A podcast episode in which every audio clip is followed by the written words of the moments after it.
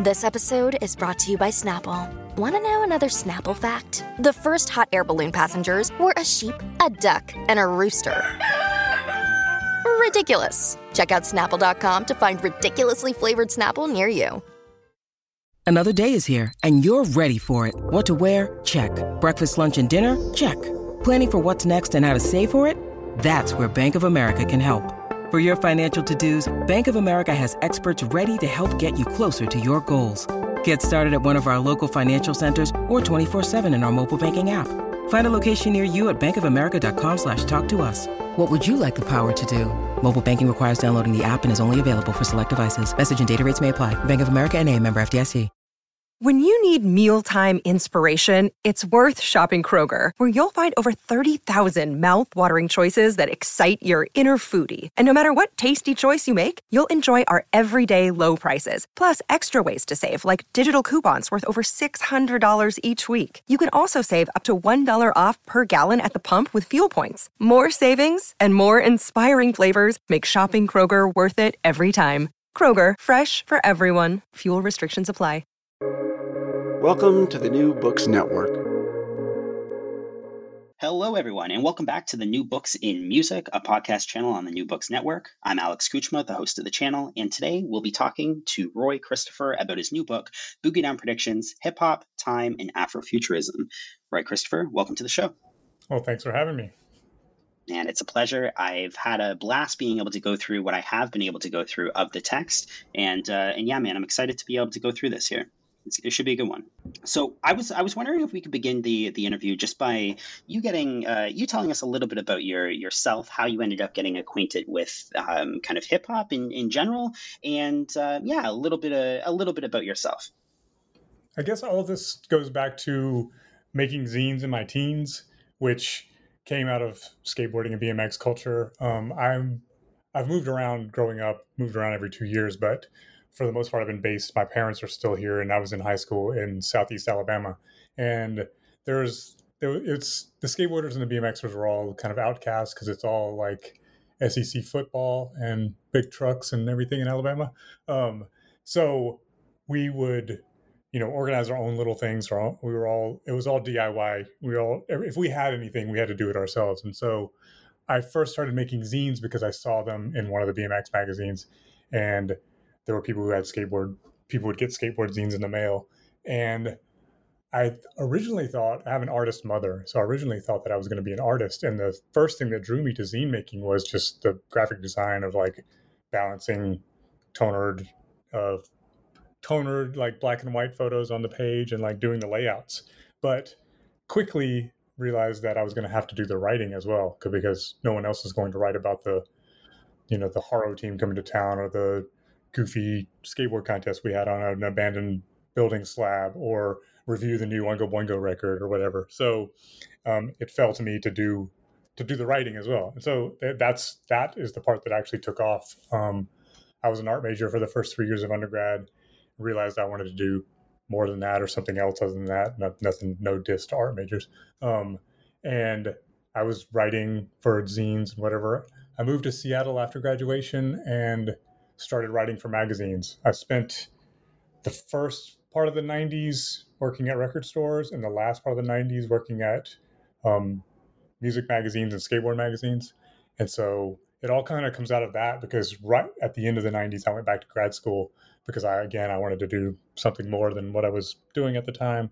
And so my dissertation, this is many years later, I'm skipping because I had three different attempts at grad school and had years in between the two and lots of time passing. But um, sure, sure. Uh, my my dissertation for my PhD was on rap lyrics, so the music stuff never really went away. And so when I started putting together these book ideas, it kind of combines the you know stuff I learned in grad school about methodology and you know developing theories and all those different kinds of angles, but also just the love of the music was in there as well. And there's not so much skateboarding and BMX in my books, except for the one we'll talk about later, the one that I just finished up. Um, but the music is definitely in there, and I do still skateboard and ride bikes. So it's all still the same kind of thing that I was doing as a zine maker um, as a teenager. how did you come to this project? Like, what made you interested in the idea of like hip hop and Afrofuturism and time and that kind of idea? Well, the previous one of the previous books I wrote, um, Dead Precedents: How Hip Hop Defines the Future. The core argument of that book is that um, hip hop culture is the blueprint for the 21st century culture. So I was trying to look at the way that all of these different cultural practices within hip hop culture have kind of defined and helped inform the cultural practices of the 21st century. And so in order to make that argument, I ended up going back into the, these kind of parallels between cyberpunk literature and the development of hip hop culture. And so those two kind of um, happened and evolved and came into the mass mind around the same time. And so I was looking at all these correspondences between the two. And if you do that, you will eventually run into Afrofuturism. And so there's a whole section toward the end after I go through all of like the kind of the different elements of hip hop and and show how they're how they relate to cyberpunk.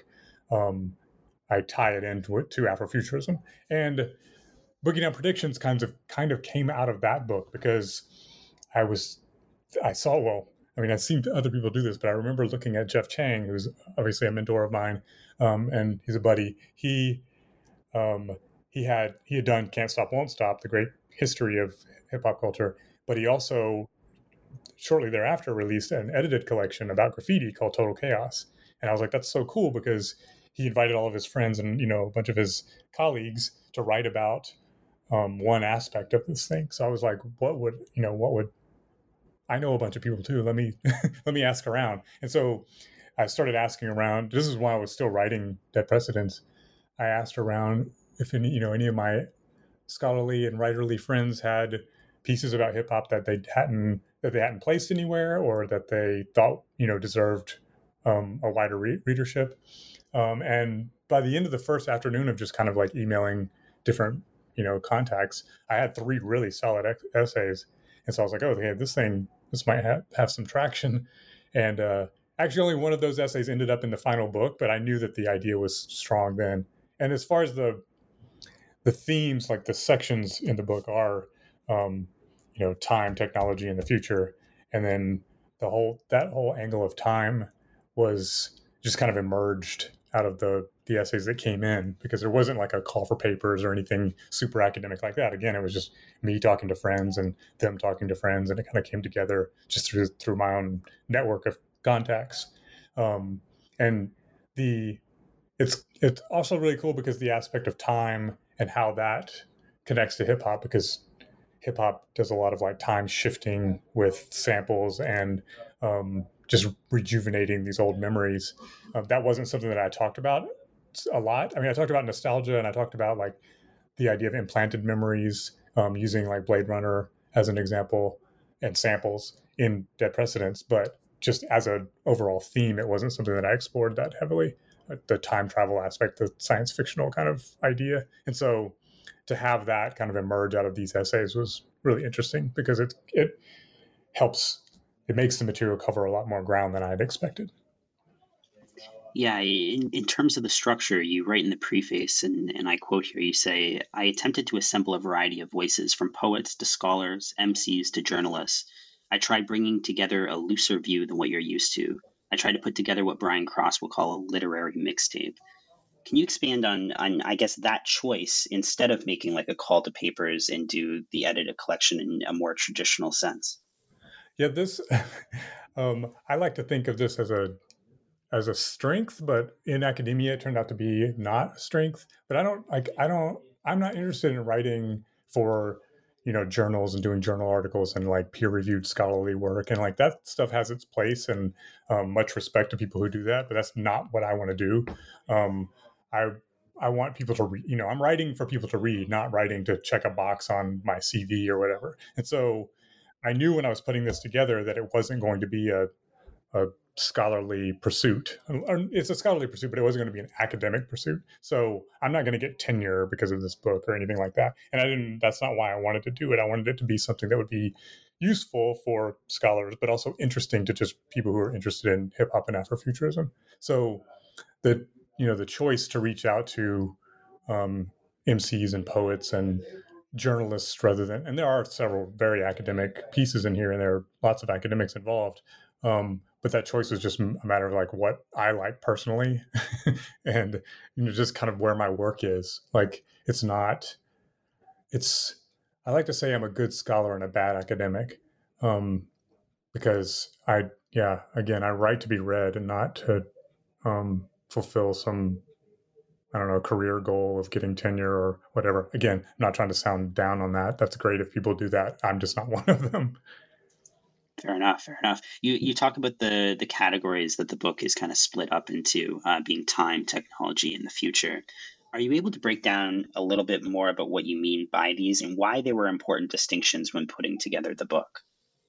Um, at first, the the subtitle, which is Hip Hop Time and Afrofuturism, the the original title of the book was Hip Hop Theory, and then it was the subtitle was Time, Technology, and the Future, and so I kind of just stole the old subtitle as the sections, but also those were kind of the themes that were, you know, again that emerged after reading all this material, and um, there were some that were more heavily, you know, about the future or Afrofuturism itself or time specific and then there were a few that were just about like samples and just like technological practices within hip hop. And so they they kind of pretty easily fell into these categories. I mean they're they're kind of loose because there's some that could probably fit into more than one but those again those are just kind of the the, the buckets if you will that the, these pieces just kind of um, fell into as they came in. And there were like i said before there were some that didn't make it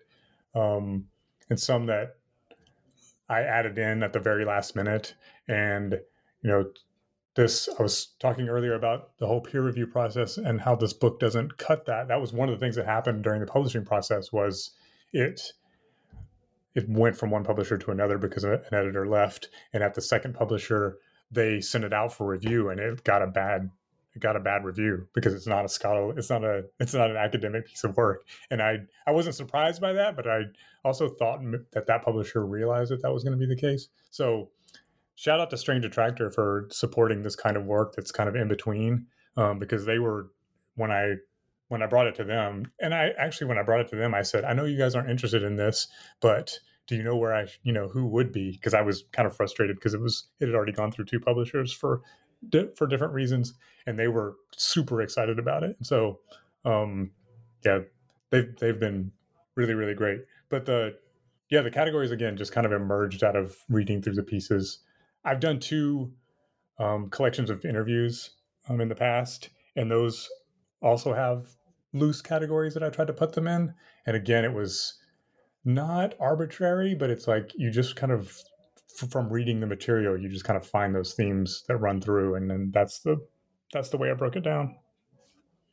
When I think about the subject, when I think about like hip hop and Afrofuturism, hip hop and sci-fi, hip hop and its relationship with time, I guess I immediately go to like the usual suspects: Deltron thirty thirty, Doctor Octagon, OutKast, maybe on like an underground tip, artists like Masters of the Universe or like Last Emperor's comic book inspired Secret Wars.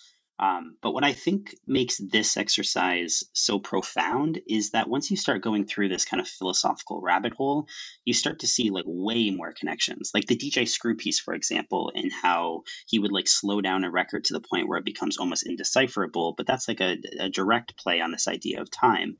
Um, Womack had an interesting statement in the introduction where she claimed that hip hop's foundations were Afrofuturism. And I think that becomes more evident the more you read. Was that something that you kind of understood upon taking on this project, or rather was it something that you kind of learned as the articles began flowing in? I mean, I was, I, it didn't come directly from this. Again, I was in the middle of writing Dead Precedents, and it, within that book is where I'd made a lot of those connections already because there were so many things that I had not anticipated being connected. And so I was already kind of steeped in those connections when I started putting this together. And uh, yeah, it was just it's um, it's a fascinating when you see those things start like connecting all over the place because yeah, the the, the usual suspects my my list of usual suspects is different from yours. I mean, uh, definitely Deltron was one of the first things I thought of, but like um, Rammellzee, who's in I've put him in three of my books now because I just think he's like the center of this kind of idea of the connection between hip hop and science fiction and Afrofuturism. He's like right in the middle of all that. Um, so him and like Afrika Bambaataa and the Soulsonic Force. I mean, those early on, there was a lot of really just spaced out, weird, you know, otherworldly kind of stuff going on in hip hop. And so um, Ytasha Womack's statement about you know hip hop being based on that is interesting because the the the term Afrofuturism was you know has only been around since 19, 1993, but the ideas of Afrofuturism have been out around since since hip hop has started. So she's correct in that kind of timeline that um, you know with with Sun Ra and Parliament Funkadelic and all that stuff during the 70s, um, there was those you can trace all the Afrofuturism in the music back to that, and then you know in literature it goes back to Samuel Delany and Octavia Butler, and um, so there's a there's a rich rich history that is not really collected in the same way that other histories are, um, and that's I mean that's changing and has changed definitely in the scholarship over the last 20 years, but um, it's still you can still go when you go in there you still are like oh wow I didn't realize all this stuff was you know kind of combined together under this umbrella. You've talked about Dead Precedents a couple times here. Do you see that book, the previous book that you ended up writing, do you see that as a prerequisite for this in any sort of way? Like, do you feel like there's value in terms of reading that before you end up entering this edited collection? Um, I mean, I would love to just go, oh yes, of course, you must read Fair enough. Yeah, yeah. but um, no, it, I mean, that book also requires a lot of I mean, it's not like it's over people's head. I'm not trying to say it's like super smart, but like I know like my dad has tried to read it and my dad just doesn't know enough about any he doesn't have the knowledge base for any of the any of this stuff to make to see how those things connect. You know, he doesn't know who who Tricky is or who like he doesn't know anything about Public Enemy other than I like them a lot. So he doesn't see how they connect to like, you know, Frankenstein and Mary Shelley and all this other science fiction stuff. So I mean, if you already know if, if if any of this already sounds familiar to you, then you wouldn't. I wouldn't say you'd have to read Dead Precedents first, but um, it's it's definitely more of a straight exploration of these connections. Whereas Boogie Down Predictions is like it's an edited collection, so it's not. You know, I had a it's, I don't know. I had a friend who sat down to read it, you know, straight through, and it's edited collections are not really arranged that way. They're more like you kind of pick out what you want to, you know, read at any given time. Um, so if you wanted just more of a straight narrative that has an argument about what hip hop and Afrofuturism and cyberpunk and science fiction and how this all goes together, Dead Precedents is more that. But if you're already, you know, familiar with all of this stuff, I would say that Boogie Down Predictions will give you like a broader view. One of the terms sense? that's brought up, yeah, yeah, hundred percent. Um, one of the the terms that's brought up here often in the the text is this idea of like a post apocalypse. Um, when I think of that term, at least in association with like rap music and hip hop, um, the the lyrics like Mobb Deep come to mind, right? Like there's a war going on outside, no man is safe from. You can run, but you can't hide forever in these streets that we done took, right? It's it's very visceral, vivid imagery, but it's painting that idea of a post apocalypse and prior, I certainly like if we talk about the usual suspects that I would have painted towards, like Deltron 3030, Dr. Octagon, these are very, as you say, like spaced out, weird, kind of far edge hip hop acts. Mobb Deep is is not that to me, right? Like when I think of Mobb Deep, it's very far removed from this idea of science fiction. And I think one of the things that this book does particularly well is to kind of bridge those ideas together.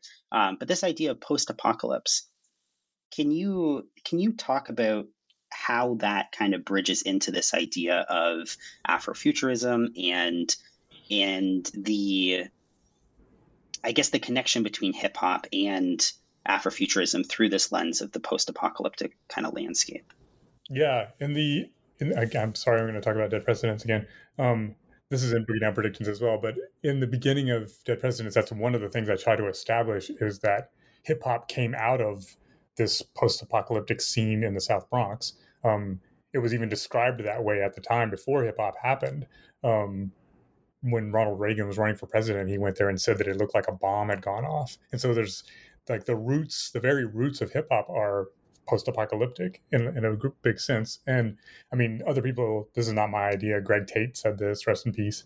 Um, uh, Kodwo Eshun has talked about this as well. And so the so much of science fiction is pointed toward this kind of dystopic, you know, post-apocalyptic scene, and then you have something like hip hop emerging out of that, um, using like all of these pieces of the past and the tools of the past, and recreate, you know, creating this whole um, new culture. Um, so it's it's just rooted in it. It's just a, you know, obviously the South Bronx it wasn't after an apocalypse, but it looked it had the same kind of conditions that we think of in a science fictional post-apocalypse. And then you know you're you're talking about bridging that. That's another thing that like if you listen to something like if you listen to Public Enemy or you know just the absolute noise and cacophony of their tracks or even something like NWA where it's just like alarms are going off. It's it sounds post-apocalyptic, and I know that it's like it's also funky and it sounds great, and it's you know there are all these other aesthetics. But if you think if you get in the mindset of the world is over and this is just like what's left of it, that is the soundtrack to that feeling. I mean that's that's you know just the alarm the alarm uh, and the sound of the noise of it is just uncomfortable. it's and it's it's like the world is over or the world is ending.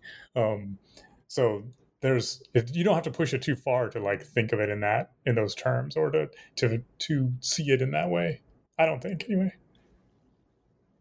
I had a conversation with Angela Davis uh, like a handful of months ago, and she and I had asked her about the experiences of kind of I don't know what it felt like to to live in the the, 70s and 80s and engaging in a lot of these kind of political discourses. And she had said that during that time it felt different than today because they actually felt like a revolution was like on the precipice. They were it was it was like a r- real it was a real possibility that revolution was going to happen. Not even just a real possibility, but they felt like it was going to happen. They felt like they were on the winning side of that war. Um, I think when you look at the lyrics of Public Enemy, etc., I think that sort of that possibility or that potential or that optimism about revolution, I think is was was really just kind of in the air during those during those years.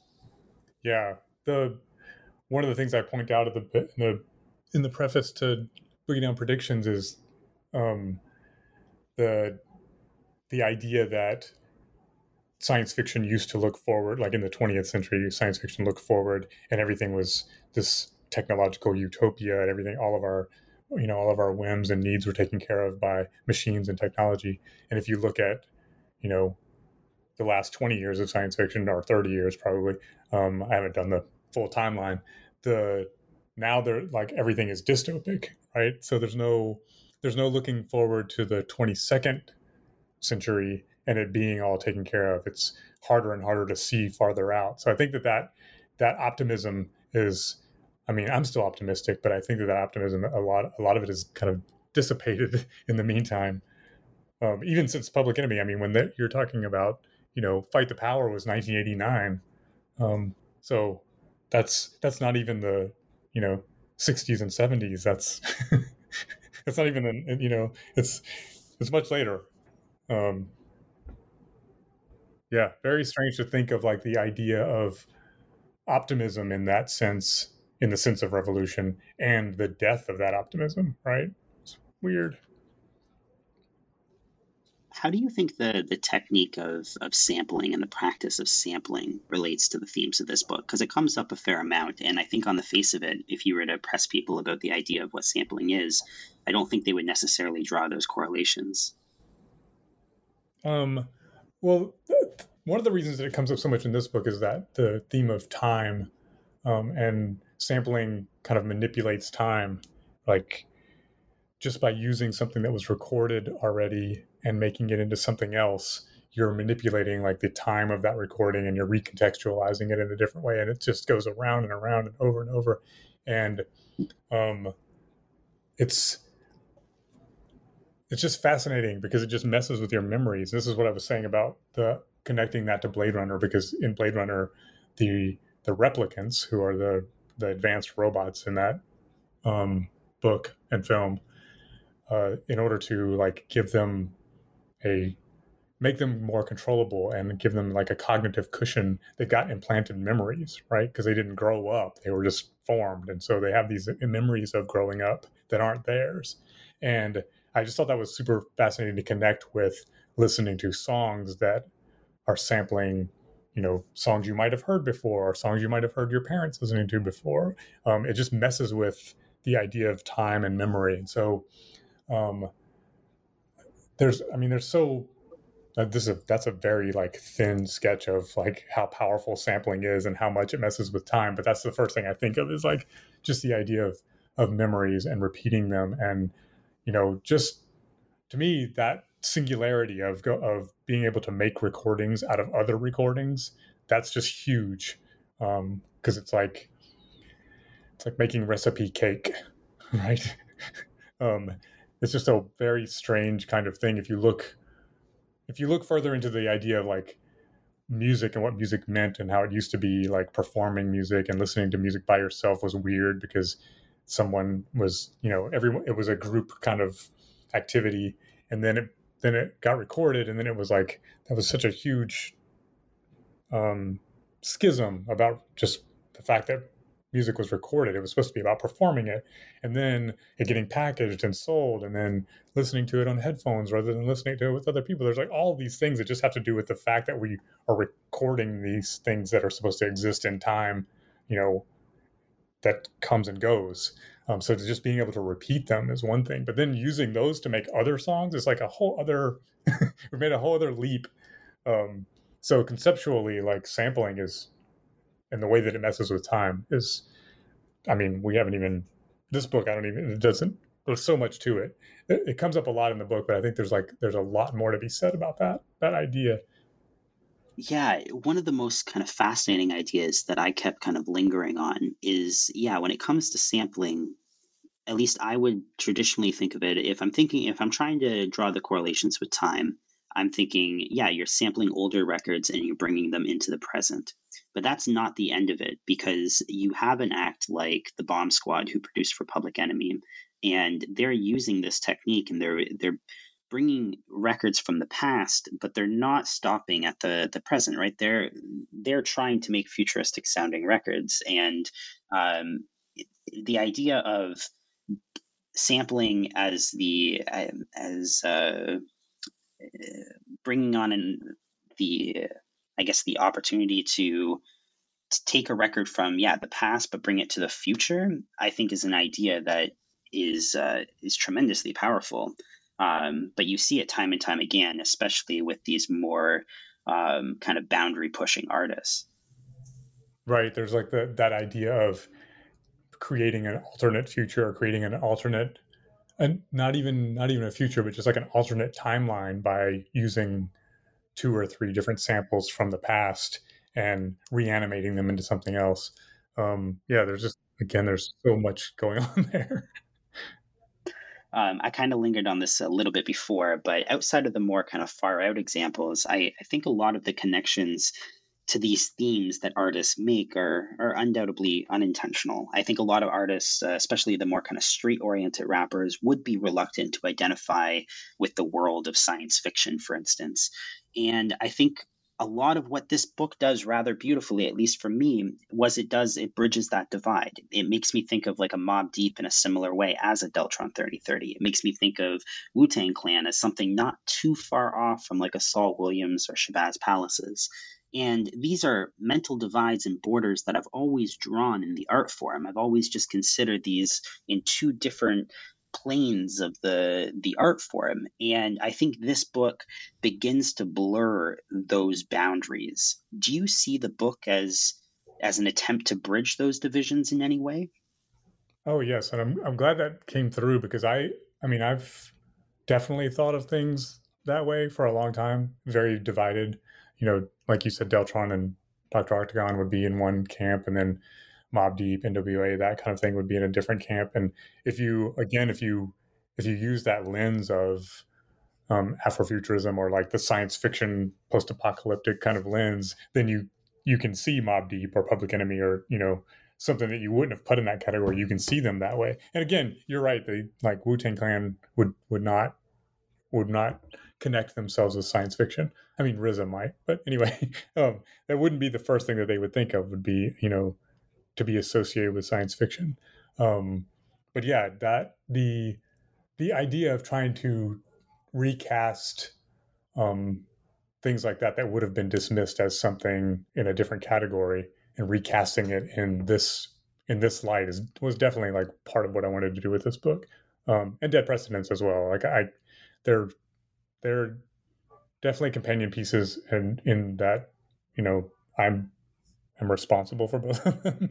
um, I mean, this one in this book, of course, I only wrote the preface, so I only wrote like um, a fraction of what's in the book. But um, yeah, the idea of of bringing all that together and trying to to I don't know to take the way that I have seen these connections and and maybe um, put them in a way that someone else can see those is definitely like a, one of the points of putting this together for sure just kind of in general, what do you hope that people end up getting out of this text? And now that it's been out for for a little bit of time, do you feel that the response has succeeded on that?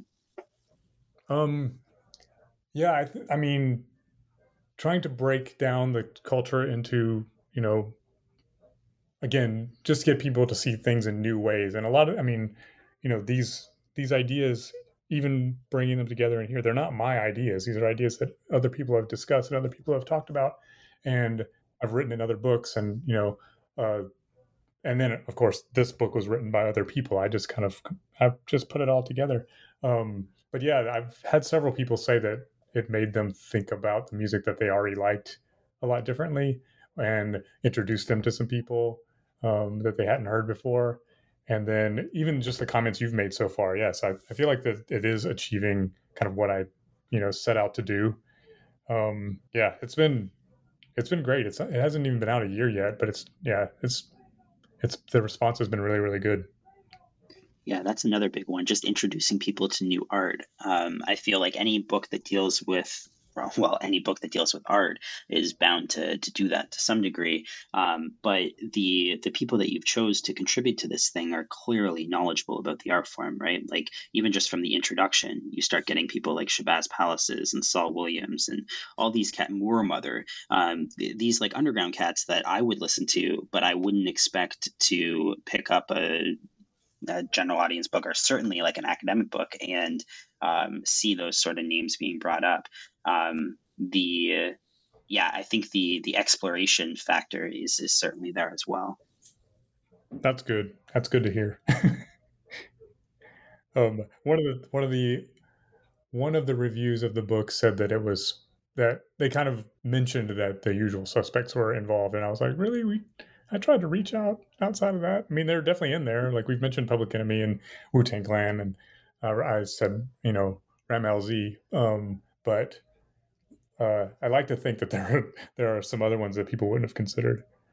There's a whole section or article on Gabriel Teodros uh, from Seattle, and that's uh, that's an incredible nod. I, I almost never see anyone mention that kind of neck of the woods and that sphere of, of hip hop, but that stuff's incredible um, if you start going through kind of back catalog. And I think a lot of people that take this stuff seriously, or at least people that are just really fascinated in the art form, that are looking for new avenues to explore, um, I, I can't imagine that you'll read an entire book like this and and not find new new avenues to to go down. Right. I certainly hope so. So I wanted to ask things, uh, eh, well, before we end up kind of wrapping things up, just uh, kind of generally speaking, what are you currently working on? You mentioned at the beginning of the conversation your next book is kind of hovering around this idea of skateboard culture. Um, it's it's a media theory book, but there's a whole chapter on skateboarding and kind of how skateboarding um, re like reinterprets the built environment and kind of this idea of mining affordances. And so it's a I don't know. I've been calling it like a post-punk media theory book because there's a lot of music in it as well, but it's mostly like Fugazi and Gang of Four and um, Radiohead and stuff like that. Laurie Anderson, Brian Eno. Um, there's a lot of uh, a lot of different music, but it's basically trying to make this argument about how we how we use media, how we're how we are mediating our world with our technology. And I know that that's a well-worn topic, and so I was trying to make it weird by bringing in again examples of things that I don't think people I haven't seen anyone talk about in the you know in any other book or any other fashion. And so yeah, skateboarding is a big kind of part of that. And so there's a lot of DIY and punk rock and post punk kind of culture that I'm using to make my arguments about media theory. It's called the Medium Picture. Gotcha. When do you when do you hope that this one will be out? I don't know. This is another one that's been. Um, I'm having publisher issues. it's been with the publisher and then not with the publisher and then with the publisher. And so right now it doesn't have a home. So um, I'm still waiting to see. And I've been, I finished the manuscript kind of at the end of last year. And then in the meantime, I've just been kind of tweaking it. I was waiting to get the foreword. Um, there's a lot of Marshall McLuhan in this book because um, he's kind of like the guru of media theory. And his grandson, Andrew McLuhan, wrote the foreword for me. And so for a while, I was waiting for to get that from him, and so I was just kind of tweaking it and adding things here and there. And so as it's been, it was with the publisher at the time, and so uh, once it got passed over again, I've just been working on it here and there. In the meantime, I also have a um, a new collection of short stories coming out too. Um, coming out in September. I just got the galleys for that yesterday, so um, that's the other thing that'll be coming out soon. Awesome, man! I I can't wait for for any kind of future project that you end up tackling. The first project that I uh, got from you um, was Dead Precedents, and um, I, I, was thoroughly enjoying everything that I read from that. But this project, the the Boogie Down predictions, um, probably more so. Um, the the ideas and uh, just kind of the yeah the intellectual ent- exercise of going through a lot of this stuff and yeah rethinking about how I thought about other acts that I was already familiar with was uh, was yeah really really powerful exercise. Um, so yeah, I'm genuinely looking forward to future projects that you end up putting out. Awesome. Um, one last note about Boogie Down Predictions. It has yeah sure. We we were talking about it not it being scholarly but not academic. It has um, essays from DJs and from MCs um, Labtekwon wrote one. Um, Juice Aleem from the UK wrote one. DJ Food Stamp wrote one. Um, Kevin Coval, who's a poet, has a whole a whole section of poems, and so the the content is also quite varied. Um, so there are academic articles in there, but there's also a lot of lots of other kinds of content in there the food stamp connection is really awesome too. I used to get the the DJ food stamp mixes that you would uh, put through undergroundhiphop.com. You would be able to get a free. Uh, it, there were if you ordered like fifty dollars or hundred dollars from undergroundhiphop.com, uh, you could get a free item, and those food stamp mixes were were always included in those free piles. So uh, yeah, I wound up with a bunch of them over the years. Yeah, his his piece is really good. It's a, a kind of a just deep exploration of how DJs become cyborgs by using their turntable technology. Um, that piece is actually up on the MIT Reader website. Um, there's a link to it from my website. So if anybody wants to read an excerpt, um, that's up there. Amazing, man! Thank you so much again for taking the time out of your day to have this conversation with me. I, I, I genuinely enjoyed it. Awesome.